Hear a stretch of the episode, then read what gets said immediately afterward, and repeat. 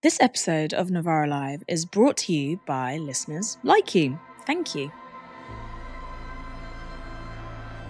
Good evening and welcome to Novara Live. I'm your host, Ash Sarkar, and with me tonight is the ever insightful Dalia Gebrial. Dalia, how are you doing? Hi, Ash. Um, I'm okay. I am freshly submitted my PhD, which means I have all the time in the world to doom scroll. I'm so glad that you've given up that stupid academic nonsense and you're now full time dedicated to ruining your mental health on the internet. Coming up later tonight, the Israeli ambassador's grotesque smears of dead Palestinians, how the excuses Israel are giving for bombing hospitals just don't stack up, and the latest updates on the attacks on Gaza. So stay tuned for all of that. Let's go to our first story. Former Home Secretary Suella Braverman has struck back after being sacked by Rishi Sunak. In a lengthy resignation letter, Braverman outlines a deal that she and Sunak made before she agreed to become Home Secretary, and she introduces it with this unfiltered burn. As you know, I accepted your offer to serve as Home Secretary in October 2022 on certain conditions. Despite you having been rejected by a majority of party members during the summer leadership contest and thus having no personal mandate to be Prime Minister, I agreed to support you because of the firm assurances you gave me on key political priorities. One of those political priorities was a promise from Sunak to pass new legislation to stop channel crossings. In particular, Braverman says that Sunak agreed to incorporate clauses into the new bills that would stop international law being used to prevent deportations. She mentions the ECHR and the Human Rights Act. Maybe she had the Refugee Convention in mind too. Another priority was to publish statutory guidance to schools on biological sex and, to quote, safeguard single sex spaces. They also agreed to reduce overall legal migration and to deliver the now defunct Northern Ireland Protocol Bill. So, what's Braverman's assessment of progress against those priorities? Well, this is what she writes. For a year as Home Secretary, I have sent numerous letters to you on the key subjects contained in our agreement, made requests to discuss them with you and your team, and put forward proposals on how we might deliver these goals. I worked up the legal advice, policy detail, and action to take on these issues. This was often met with equivocation, disregard, and a lack of interest.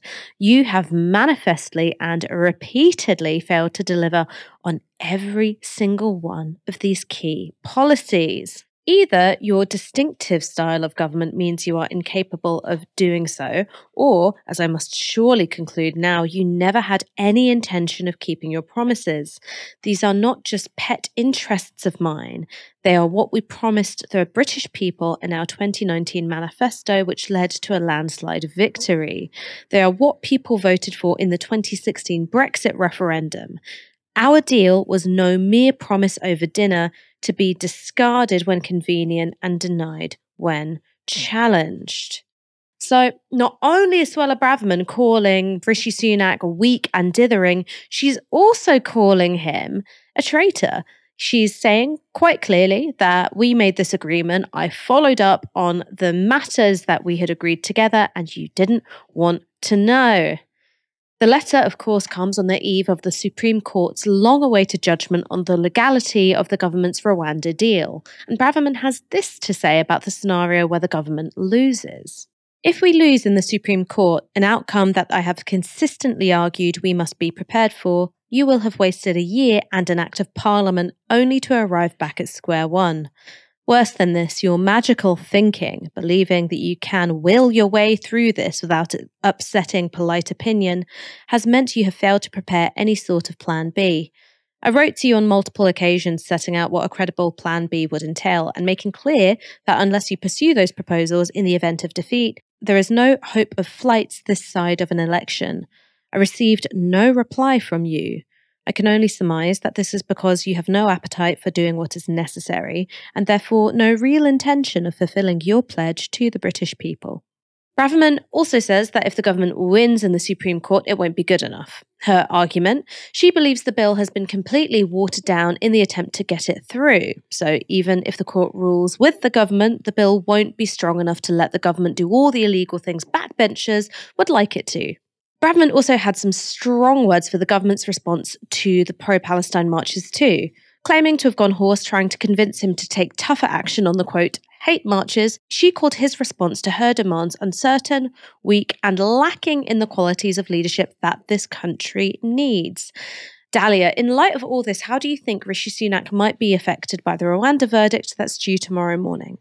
Yeah, I mean, I do think that um, even with Braverman gone, I do think that we will see very Braverman responses to the ruling, whichever way it goes. You know, we have to remember that the Rwanda policy is not actually particularly coherent or effective as a policy when it comes to fulfilling its stated aims, which is to stop boat crossings um, you know, for a range of logistical and, and legal reasons, it is an incredibly difficult policy to pass and implement.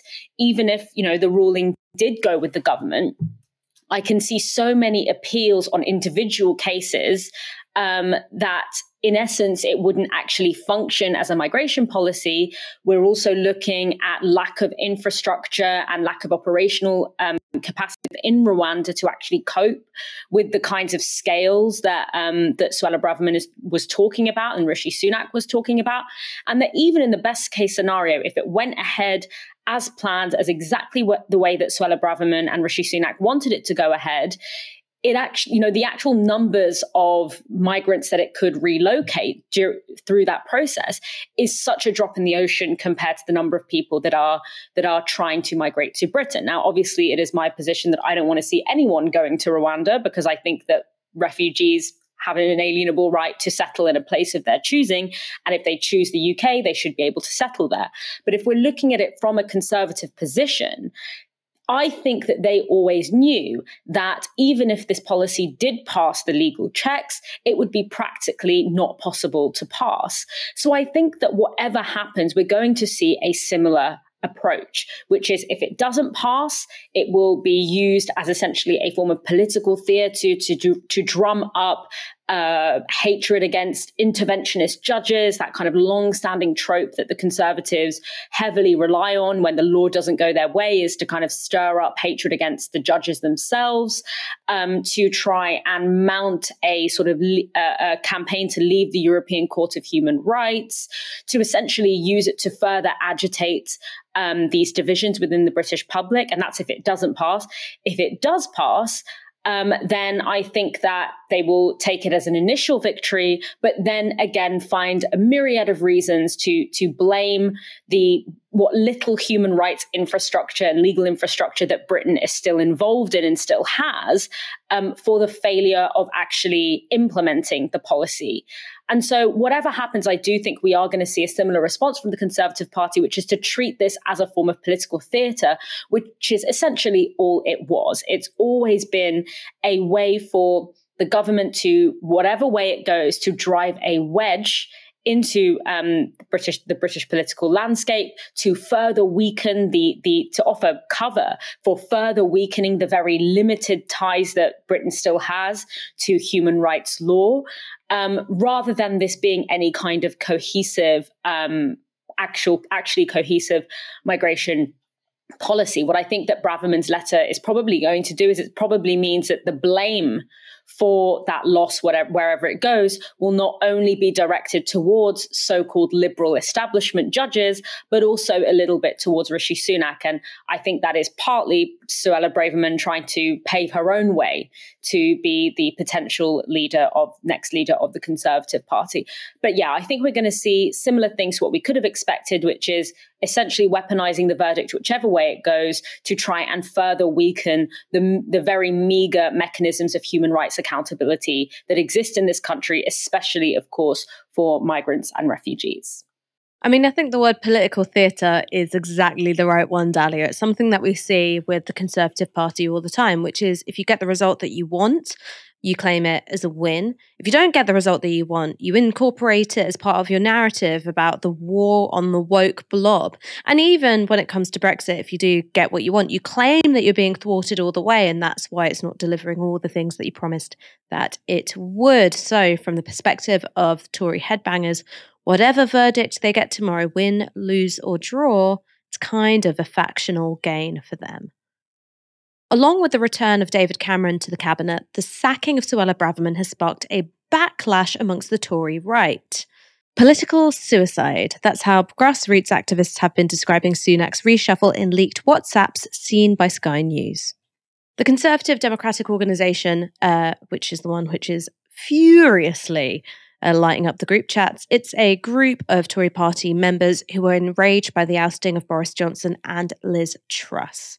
In the WhatsApp chats, this was one Tory activist's assessment of Sunak's new front bench. The new Tory government, Rishi Sunak, stabbed the one person who gave him a top job, rejected by us, done nothing in the year he's been the cuckoo prime minister, rejected by the people according to the polls.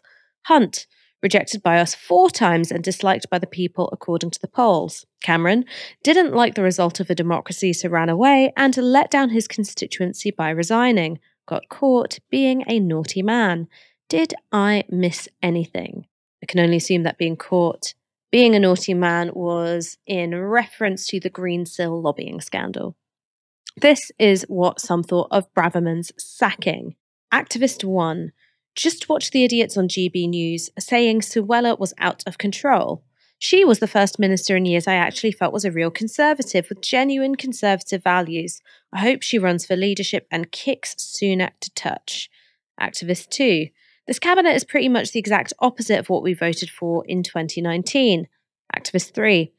If she does and gets voted in overwhelmingly by the membership, the snakes will oust her, ignore us all, and install another puppet.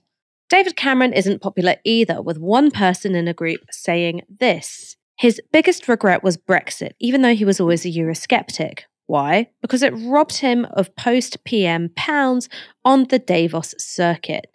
He's back to redeem himself under Davos darling Nutsack. Nutsack is apparently an occasional nickname for Sunak.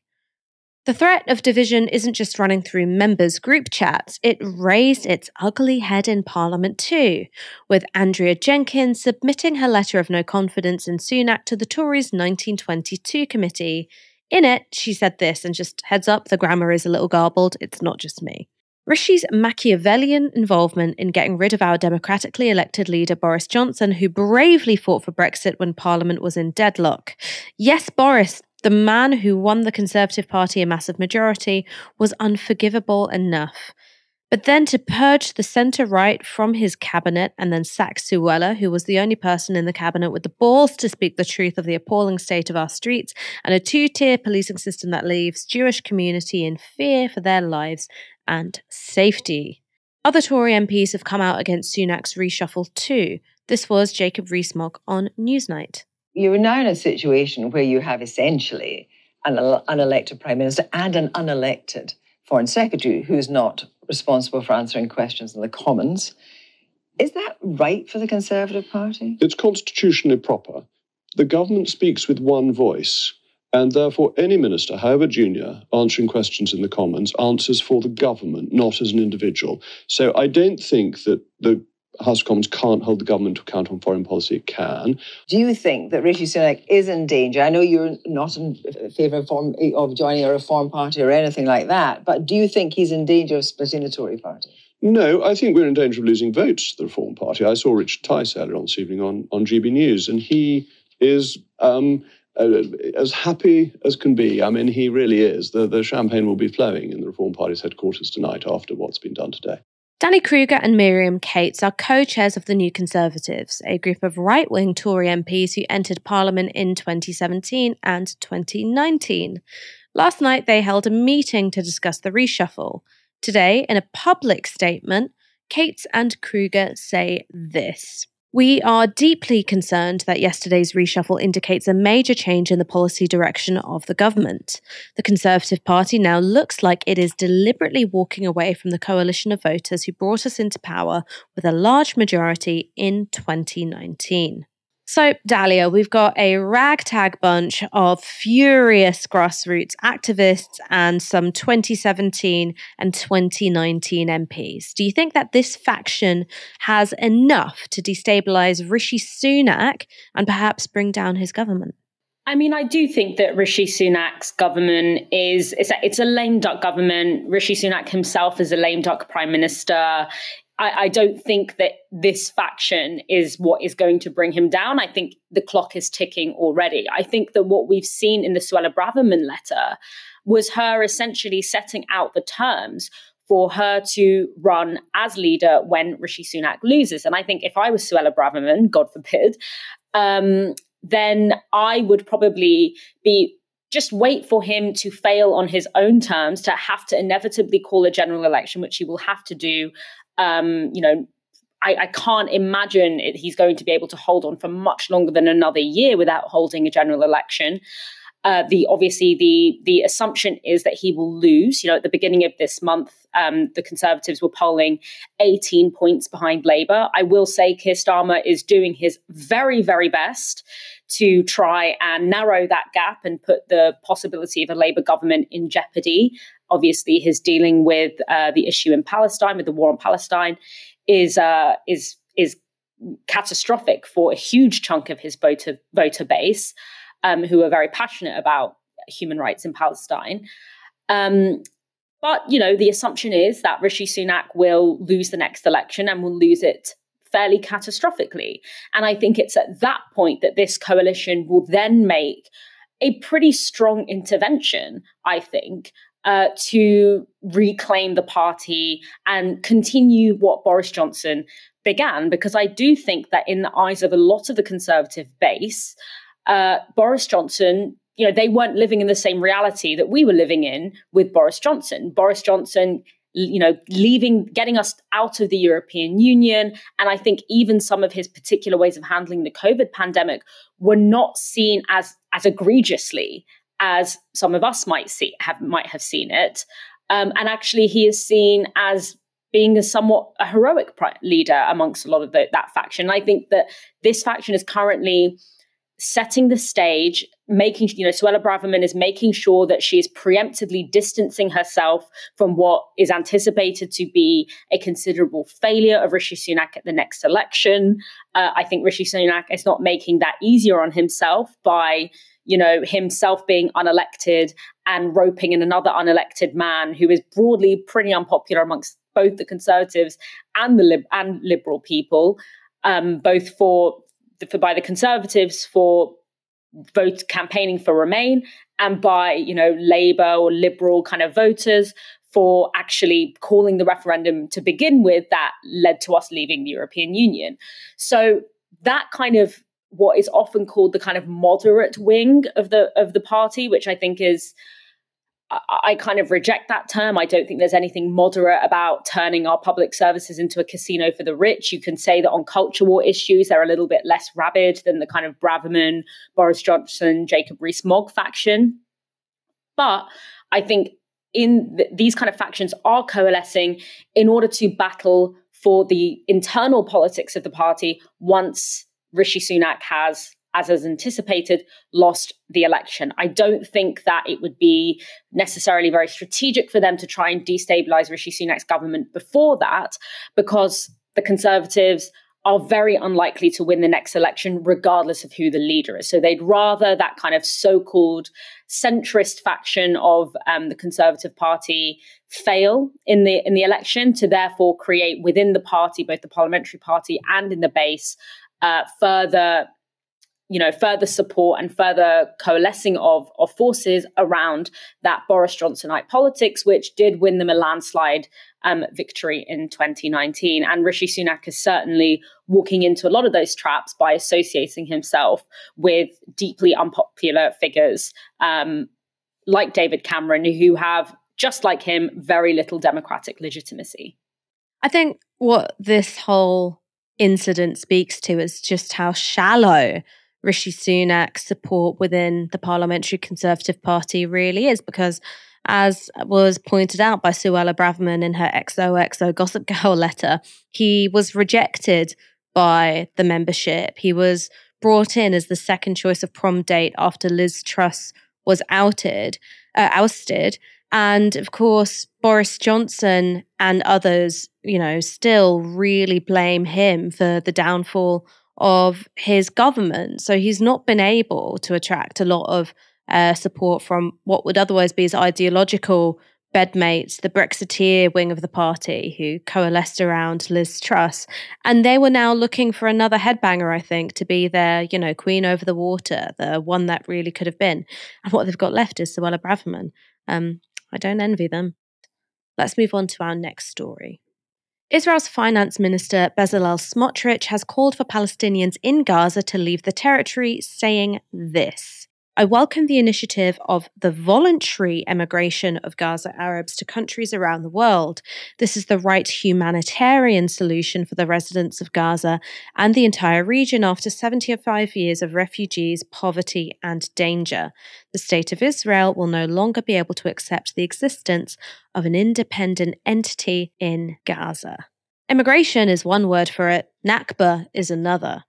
And given the conditions in Gaza right now, there's no question of there being anything voluntary about it.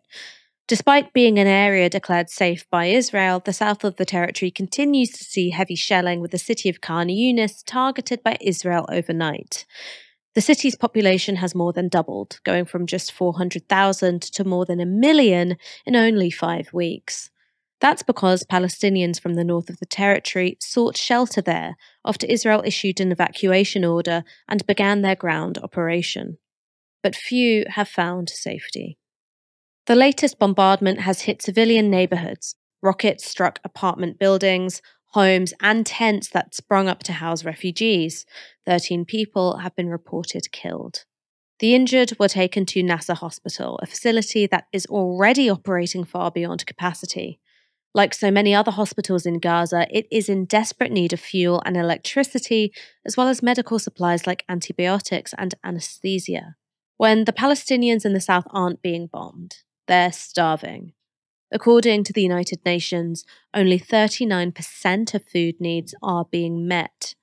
Staple foods like bread, eggs, and dairy products have now run out in most shops, and cooking basic foods like rice and lentils has been made difficult by water and fuel shortages. In the north of the strip, those Palestinians who remain find themselves in a war zone. And we should warn you this next footage from Reuters contains images some may find disturbing. In the Al Rimal neighborhood in Gaza City, local residents have accused Israeli forces of shooting at Palestinians to force them to evacuate south. Palestinians moving through the area have taken to carrying white flags to mark themselves out as civilians. Israel also appears to be using advanced unmanned weaponry in the region. Ghassan Abu Sitta is a British neurosurgeon working in Gaza City. He's reported this. We have received over 20 chest and neck gunshot wounds fired from Israeli quadcopter drones. This is a low flying sniper drone. When it comes to killing, they are so innovative. The Al Ahli hospital where Abu Sitta works is currently the only hospital operating in the north of Gaza. That's after the region's largest hospitals, the Al Quds and Al Shifa, ceased to operate due to shortages, bombardment, and gunfire in the surrounding streets. In Al Shifa, medics and patients are trapped inside as tanks take up positions outside the hospital's gates, and fighting rages beyond its walls. Since its medical facility shut down due to lack of power on Sunday, at least 32 patients and six premature babies have died there, according to the health ministry, and more are likely to follow. Without electricity, the hospital's 36 remaining premature babies have been removed from their incubators, with doctors using foil to keep them warm. The babies weigh just a few pounds each and would otherwise die in the cold. These are shocking scenes from the very beginning of life. At Al Shifa, the end of life is now just as appalling. We reported yesterday that over 100 dead bodies were stacked in the courtyard of the Al Shifa hospital, slowly decomposing and increasing the risk of disease outbreaks. Today, hospital workers have reportedly dug a mass grave to finally lay the victims of the assault to rest. According to Dr. Ahmad El Mokhallalati, a surgeon working in Al Shifa, the Israelis have refused permission to bury the dead and are restricting movement around the compound. These are the conditions in Gaza inflicted on a civilian population by the Israeli government. There is no safety in the north of the territory, nor in the south, nor in the hospitals, nor even for babies in incubators. And in death, there's no dignity either. In these conditions, those who choose to get out alive aren't voluntarily emigrating. They're being ethnically cleansed. They're suffering a second Nakba. Dalia, even President Biden is now saying that hospitals in Gaza should be more protected than they are. Do you think there's any chance of Israel bowing to international pressure and scaling back some of their assaults on hospitals?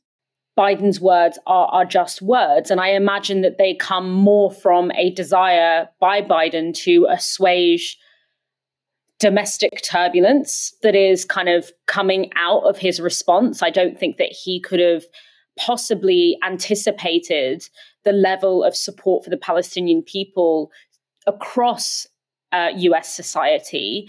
Uh, and it is beginning to bear very a very negative picture for his uh, imminent ele- general election that he is going to be facing. He is lagging behind Trump in five critical states. And the fact that he is currently seen to be green lighting war crimes uh, is given as a, as a key reason as to why he is lagging behind Trump, not because Trump would necessarily be any better, but because many people feel unable to vote for someone who is green lighting what the, the scenes that we are we are seeing. And that is why it is incredibly important that us in you know in the UK, in Britain, in the US, that we pressure and make sure that our voices are heard amongst our elected representatives. Because ultimately, if they don't care about Palestinians in Gaza, they at least do care about their own careers and they care about the prospect of not being elected. And so, really demonstrating by emailing your MPs, by you know going on the streets is, is incredibly important. We should all be very afraid to live in the world that we are currently living in. Because what we are seeing right now with even premature babies in incubators being seen as fair game in war, we are seeing a complete collapse of all of the norms of international law, of international law as a meaningful concept it's I, I don't come to this with some kind of starry-eyed vision that the law will save us. You know the law has always been a primarily a tool of the powerful. It has always had its exceptions um, for sure. But even the the minor kind of legitimacy or kind of stronghold that international institutions and legal frameworks had are currently collapsing before our very eyes. Of course, it's not the first time that international law has been broken uh, on such a scale. The Iraq War is is is a re- not so not so recent, but also somewhat recent example. Uh, but we did see, you know, when Russia invaded Ukraine illegally, we did see an immediate step into action. You know, Russian the the Russian elite were immediately sanctioned in a way that did has genuinely impacted the Russian regime. But we are seeing that in general, the the stronghold that international institutions and international law is supposed to hold up against things like genocide and ethnic cleansing are completely crumbling before our eyes. And we should all be very afraid to live in a world like this because you know when we go i'm sure a lot of people watching um, tonight have been on protests uh, for palestine have been on the protests that have been happening every weekend for the last several weeks. And one slogan that really really sort of sends shivers down my spine and is really really encapsulates the heart of why this is so important is the slogan in our thousands, in our millions, we are all Palestinians. And obviously, that's often taken as an articulation of solidarity, and it is. But I actually think it also should be taken very literally, because what you have in Gaza, what you have in Palestine more generally, is a constant state of exception. People who live in a constant state of exception to regulatory norms, to legal frameworks. And partly that is because they are stateless. It is because they are occupied, or many of them are stateless. And as such, you have a population that can be endlessly experimented on. They can be experimented on in terms of how far can we push legal frameworks to their breaking point? What will actually happen if we cross the line over and over again? How can we normalize the consistent breaking of international laws and frameworks? But not only are they a stage of experimentation for breaking the law, but also for various technologies of domination. And, you know, I mean technologies both in terms of information technologies. You know, Israel has always been considered, especially over the past 50 years, a leader in technology and surveillance and in policing because it has this population that it can experiment on in ways that are not acceptable in other contexts because it is such an unprotected population. And then those technologies of domination, literal and sort of metaphorical, become exported around the world and we all become subject to them. So when we say in our thousands, in our millions, we are all Palestinians, we don't just mean that as an articulation of solidarity. We mean that the world and the norms that the Palestinians are living in today are the world and is the world and the norms that we are all going to be living in in the future. And I particularly think that this is important at this juncture because we are entering an era of mass displacement. We are entering an era where the climate is destabilizing our fundamental systems so dramatically that displacement is increasingly going to become the norm and not the exception. And what we are seeing is a testing ground for what can be done. How far can we abandon a population? How what will actually happen if we cross those sacred lines? And that is why it is very important why that we as a people make it clear that there will be consequences. There will be consequences for our elected representatives. They will have to pay with their careers if they greenlight this, because the world of the Palestinians today is the world of all of us tomorrow. And that is why we are all staked in a ceasefire happening today. We're going to move on to our next story. Al Shifa is the largest and most well equipped hospital in the Gaza Strip. And since the outbreak of war in October, it has also become a shelter for internally displaced Palestinians. But according to Israel and its allies, Al Shifa doesn't just tend to the wounded and give sanctuary to those who need it. They also say it's the headquarters of Hamas and therefore a legitimate military target. This is what Benjamin Netanyahu had to say yesterday. It is the battle of civilization against barbarism, Israel is fighting according to international law. The Israeli army is doing an exemplary job trying to minimize the civilian casualties. This was at roughly the same time as Al Shifa was being encircled by IDF tanks and, according to reports from the Gaza Health Ministry, being shot at by Israeli sniper fire. Now, we've discussed on the show before that claiming Hamas uses civilians and civilian infrastructure as human shields doesn't give Israel legal carte blanche to drop bombs indiscriminately. Any use of force has to be proportionate, and crucially, you have to be able to prove that combatants have chosen to use civilians with a specific intent to stop a military target from being attacked. So, if Hamas bases operations in proximity to civilian populations. That's not enough by itself to legally justify a military attack by Israel. Human Rights Watch have demanded that the Israeli military should be investigated for war crimes for its attacks on Gaza's hospitals. This is what they say. Despite the Israeli military's claims on November 5, 2023, of Hamas's cynical use of hospitals, no evidence put forward would justify depriving hospitals and ambulances of their protected status under international law. They continue.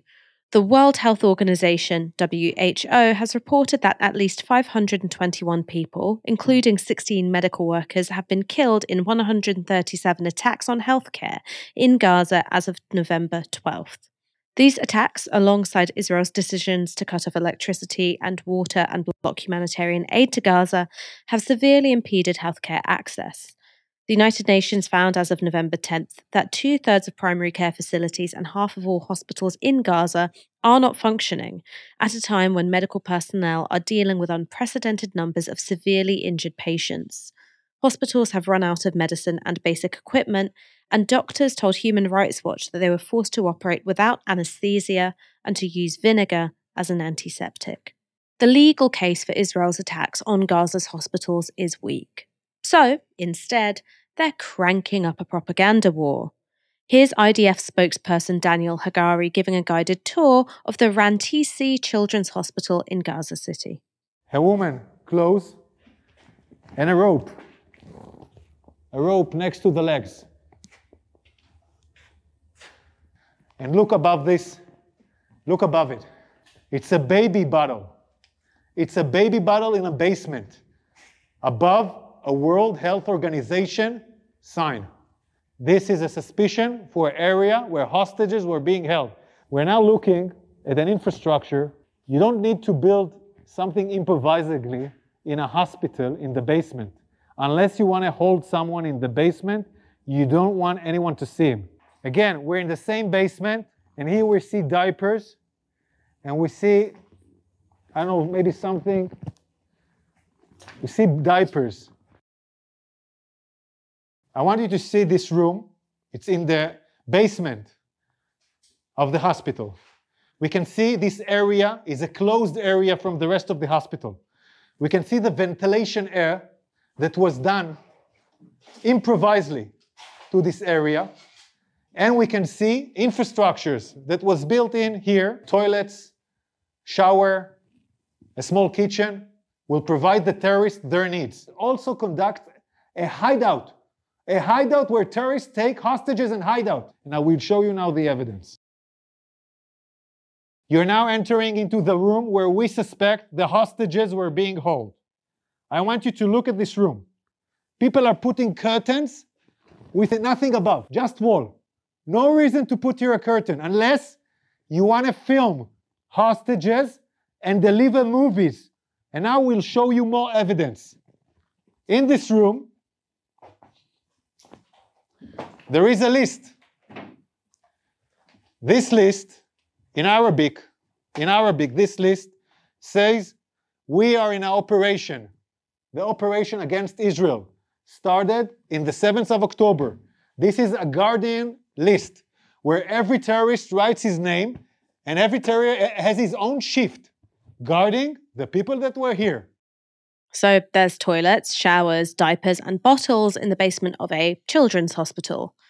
That's the evidence cited in that video that hostages that hostages were held there. Now, that doesn't seem rock solid to me. I'm not saying it's impossible. I don't have the ability to prove or disprove anything either way. But hospitals have also been used as bomb shelters by people in Gaza. So, all of those amenities being found in a basement are totally consistent with the theory that they're used for the purpose of sheltering from Israeli airstrikes. There's another thing that suggests that the IDF aren't exactly reliable interpreters of what they're seeing on the ground. Remember that shift schedule purportedly showing the rota for Hamas terrorists? Arabic speakers on Twitter pointed out that it's actually just a calendar, simply stating the days of the week. But that's not all that Daniel Hagari's that Daniel Hagari has had to say about nefarious goings on at Rantisi Children's Hospital. I'm here in Gaza City. We are here next to a house of a terrorist. This is one of the senior terrorists who is the head of the operational naval operations that led the raids into Israel. His house is right next to a, to a school. His house is 200 yards from the hospital, the hospital of Rantisi. Next to his house, there is a tunnel.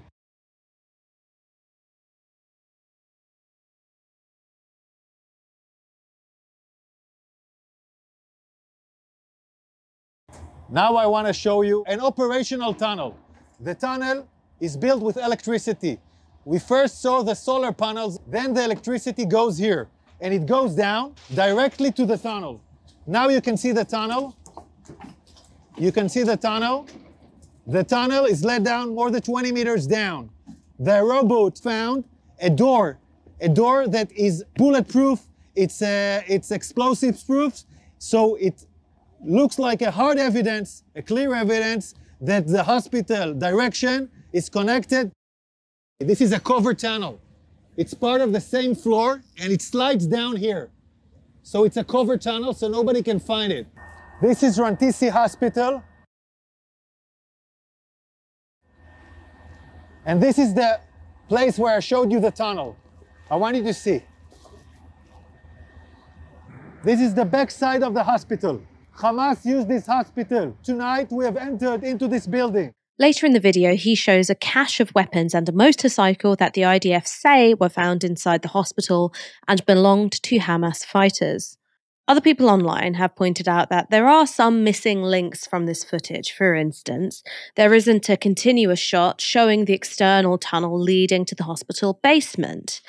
And Israel has a long history of making claims about civilian infrastructure being used for terrorist purposes, which later get debunked. On November the 5th, Israeli authorities alleged that there is a Hamas tunnel under the Sheikh Hamad bin Khalifa Hospital for Rehabilitation and Prosthetics, commonly known as the Qatari Hospital in Gaza. These claims by the IDF were investigated by Sanad, Al Jazeera's digital investigations team. They write this. A video released by Israel's military showed a hatch in the hospital courtyard, right next to an exterior wall that they alleged leads to a Hamas tunnel.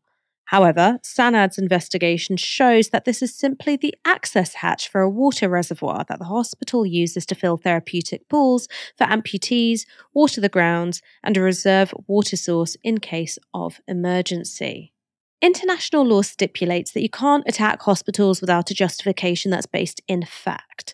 So you can't just try and concoct a reason based on unreliable or false information in order to justify bombing a medical facility. Something that I find particularly interesting about the IDF's videos is that they clearly have an English speaking audience in mind. So they're intended to shore up the case for war amongst Israel's allies, and in particular, America. We should be asking ourselves why it's an IDF spokesperson presenting this information and not, for instance, a journalist with an international outlet. Well, I've got an idea. In 2014, Israeli forces shelled a UN run school in Gaza and killed 19 people, including sleeping children, claiming that militants had fired rockets from the school's vicinity. No evidence was ever produced to back up this allegation. That same year, when Israeli missiles killed nine children playing football on Gaza Beach, the IDF blamed terrorists operating in the area and claimed they were aiming at a militant's compound. This also turned out to be untrue. When an Israeli airstrike killed five children in Gaza in 2022, IDF initially blamed a misfired Islamic Jihad rocket before, again, quietly admitting culpability. It's worth remembering that journalists, while often flawed and often biased, they can't just make stuff up in the way that Israeli armed forces have been known to. And one way in which Israeli propaganda has worked in recent years is to present the extensive tunnel network in Gaza as evidence that the densely populated enclave is irredeemably infiltrated by Hamas militants. Because the tunnels were built by Hamas under civilian infrastructure, that means you don't have to try and distinguish between military and civilian targets in your bombing campaigns. The truth is actually a bit more complicated than that. We mostly talk about the tunnels in Gaza within the context of terrorism, either Hamas rocket attacks or the hostages taken on October 7th. But as Adam Tooze pointed out in an article last month, the tunnel network was established first and foremost in order to access goods from Egypt. This is from an academic article by Nicholas Pelham. Hamas's summer 2007 military takeover of the Strip marked a turning point for the tunnel trade. The siege already in place was tightened. Egypt shut the Rafah terminal. Israel designated Gaza a hostile entity, and following a salvo of rocket fire on its border areas in November 2007, cut food supplies by half and severed fuel imports. In January 2008, Israel announced a total blockade on fuel after rockets were fired at Sderot, banning all but seven categories of humanitarian supplies. As gasoline supplies dried up, Gazans abandoned cars on the roadside and bought donkeys. So, immediately following the Hamas takeover, Gaza found itself blockaded on two sides Egypt and Israel. You can see the precursors to, today, to today's crisis in the precipitous decline of food imports and a total ban on fuel, and the literal de development of Gaza. So they're going backwards from the car as a means of transportation to using beasts of burden. This, from the UN, shows that the size of Gaza's tunnel economy is a reflection of just how stringent Israeli and Egyptian blockades have been. The size of the tunnel trade was greater than the volume of trade through official channels. According to the United Nations Human Settlements Programme, based on the materials allowed in by Israel, it would have taken 80 years to rebuild the 6,000 housing units destroyed during the military operation in December 2008, January 2009. However, imports through the tunnels were so significant that they reduced the time frame to 5 years. Similarly, Gaza's power plant ran on diesel from Egypt, brought through the tunnels in the range of 1 million litres per day before June 2013. Hamas took a cut of the profits from the tunnel trade, likely generating hundreds of millions of dollars in revenue per year in the 2010s. So the story goes that Hamas are bad because they opportunistically concealed themselves in civilian infrastructure. But what people don't talk about is the fact that Israeli and Egyptian policy has created a context where civilians and militants are forced into sharing the same infrastructure. The tunnel trade maintained a flow of money and weapons to Hamas. But it also meant that ordinary Gazans could feed themselves, power their homes, and rebuild their neighborhoods after Israeli bombings. And I think this is why so much of the media is ill equipped to deal with Israel's PR machine. One, their desire for exciting footage overwhelms responsible journalistic skepticism towards the provenance and interpretation of that footage. And two, the designation of Hamas as a terrorist organization means they don't want to probe too deeply into the reasons why tunnel infrastructure exists in the Gaza Strip in the first place. Tunnels just equal terrorism, and therefore a legitimate military target. Now, if you're new to our coverage, thank you so much for tuning in. We do this show every weeknight at 6 pm, and this broadcast is only possible because of the support of our regular supporters.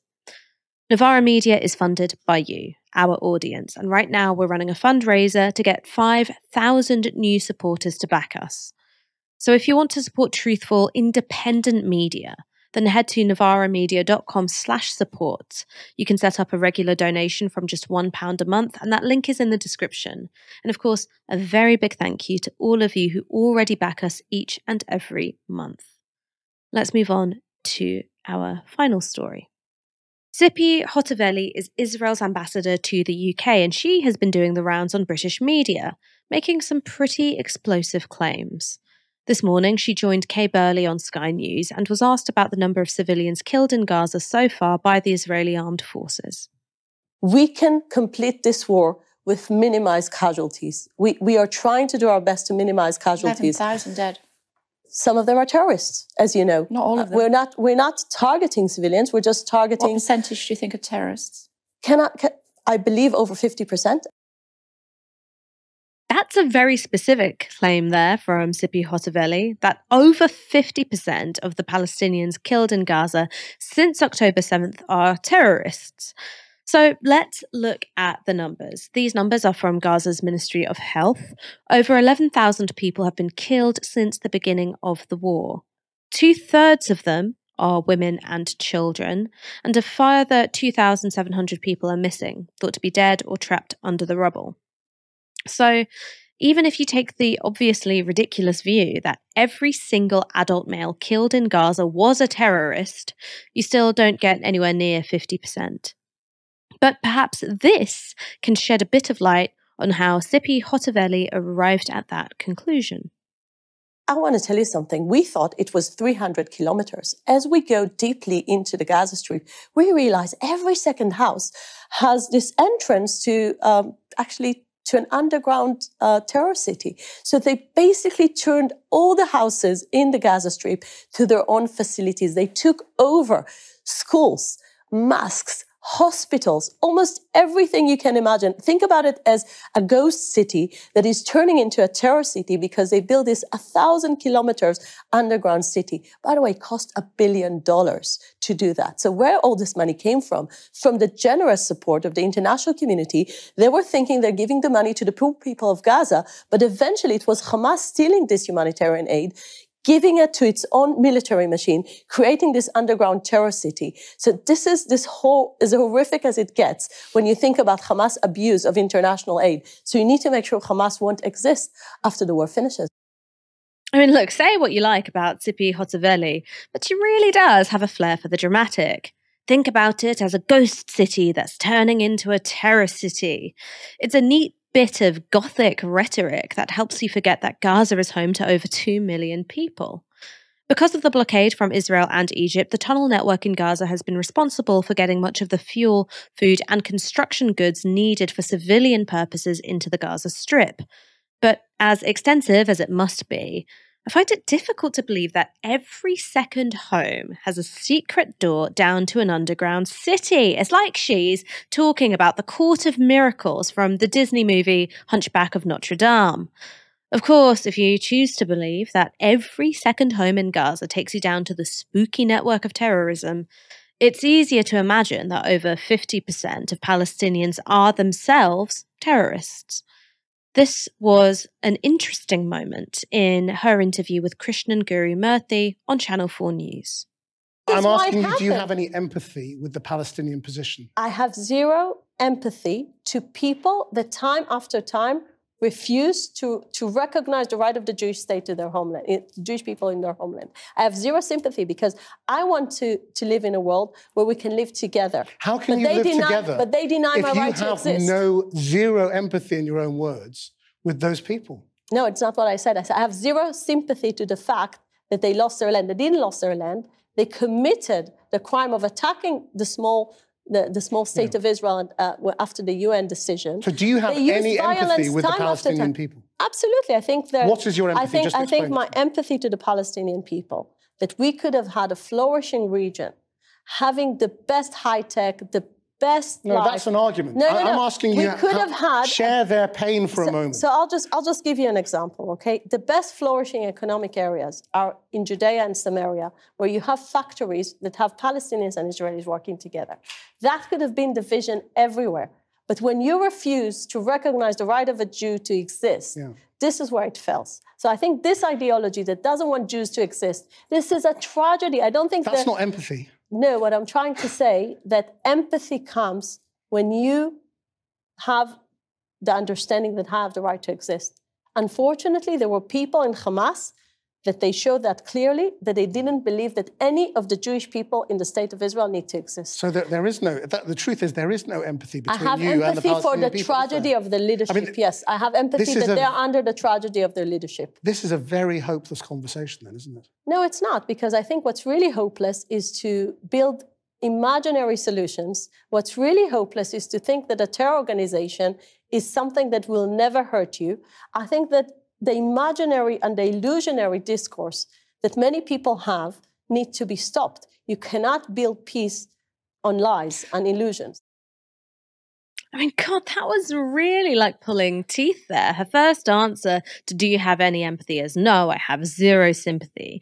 And then she gets to the point, well, I have empathy for the tragedy of their leadership. But once more, this is pinning the blame for Palestinian suffering on other Palestinians. The idea that you could have empathy for the pain and suffering of displacement in the 1948 Nakba, the pain and suffering of being displaced because of settlement expansion, the pain and suffering of losing your children in an airstrike was just completely alien to her. And I, I, I wonder to myself if that's how you have to think, if your life's work is the defense of Israeli policy. There's absolutely no way you can consider that Palestinians have humanity, have interiority, have experiences, have the capacity to feel pain and suffering just like you do.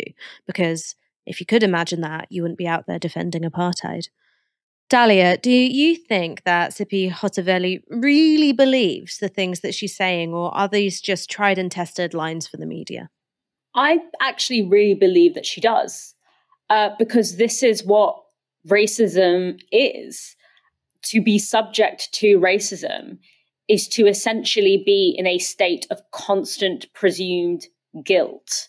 Uh, you know, Ruth Wilson Gilmore calls it calls it a cloud of presumed guilt that ensnares you and follows you wherever you go. And at the core of what the Israeli ambassador is saying there is essentially that everyone is fair game because everyone in Palestine, in Gaza, has that hate in their heart and has that inherent barbarism and that inherent inability to coexist as normal human beings would want to coexist.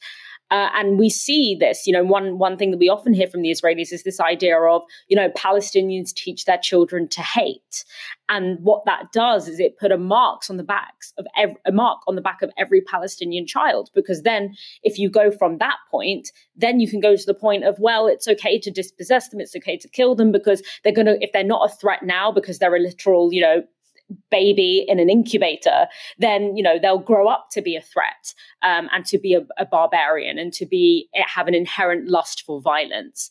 And so that is how you desensitize yourself to conditions that you would not accept for any other human being. And even though, you know, I have a huge problem with the framing of women and children as inherently innocent and therefore men as not inherently innocent, but it means that even if you might have those standards for women and children as having this kind of particular protected status, if you suddenly see them as potential future barbarians or as someone who's going to give birth to a potential future barbarian, then suddenly it becomes okay to wholesale kill them. And I think that there is a, I, I do believe that that is a genuine conviction. It's the same logic that leads to Mark Duggan being shot you know, for no unprovoked. And then the press essentially implying that, oh, well, he had connections to gangs. Oh, he was, you know, a gang member and using all of these euphemisms in order to essentially say, if he hadn't done anything then to get shot, he would have eventually done something that would have meant he deserved to get shot. And that is essentially the logic, the kind of the necropolitical logic with which the entirety of Gaza, certainly, but I would argue the entirety of the Palestinian people are perceived by the Israeli government. Um, and unfortunately, you know, and this is why we say uh, that racism is not only an attempt to dehumanize those who are subject to racism, but people who practice racism are themselves dehumanized by their ideology of racism. Because not being able to feel empathy, not being able to unable uh, being unable to categorically state that you feel empathy for you know the, those babies that had their incubators switched off because the the hospital ran out of fuel that is a de- that that dehumanizes you. So you have to kill something inside of yourself to be able to say that with a straight face and then go home and sleep at night. And so unfortunately you know this kind this undercurrent there's this this unifying logic of racism that leads to black people black people being killed in in on the streets of of London and the streets of Ferguson and Palestinians being killed in Gaza for simply existing. It's the same unifying logic of racism which marks certain people as being inherently guilty and inherently unworthy and therefore that the the the, the function of racism is to make us all more comfortable with those people being killed because if they weren't a risk to the public now, they will be a risk in the future. And that that's the kind of logic that leads to the sort of violence um, that we are seeing unfolding in Gaza right now. Dalia, thank you so much for joining me tonight, and thank you all for tuning in. Thanks for having me, Ash. um, this show will be back tomorrow at 6 p.m. For now, you've been watching Novara Media. Good night. This broadcast is brought to you by Novara Media. Go to novaramedia.com slash support.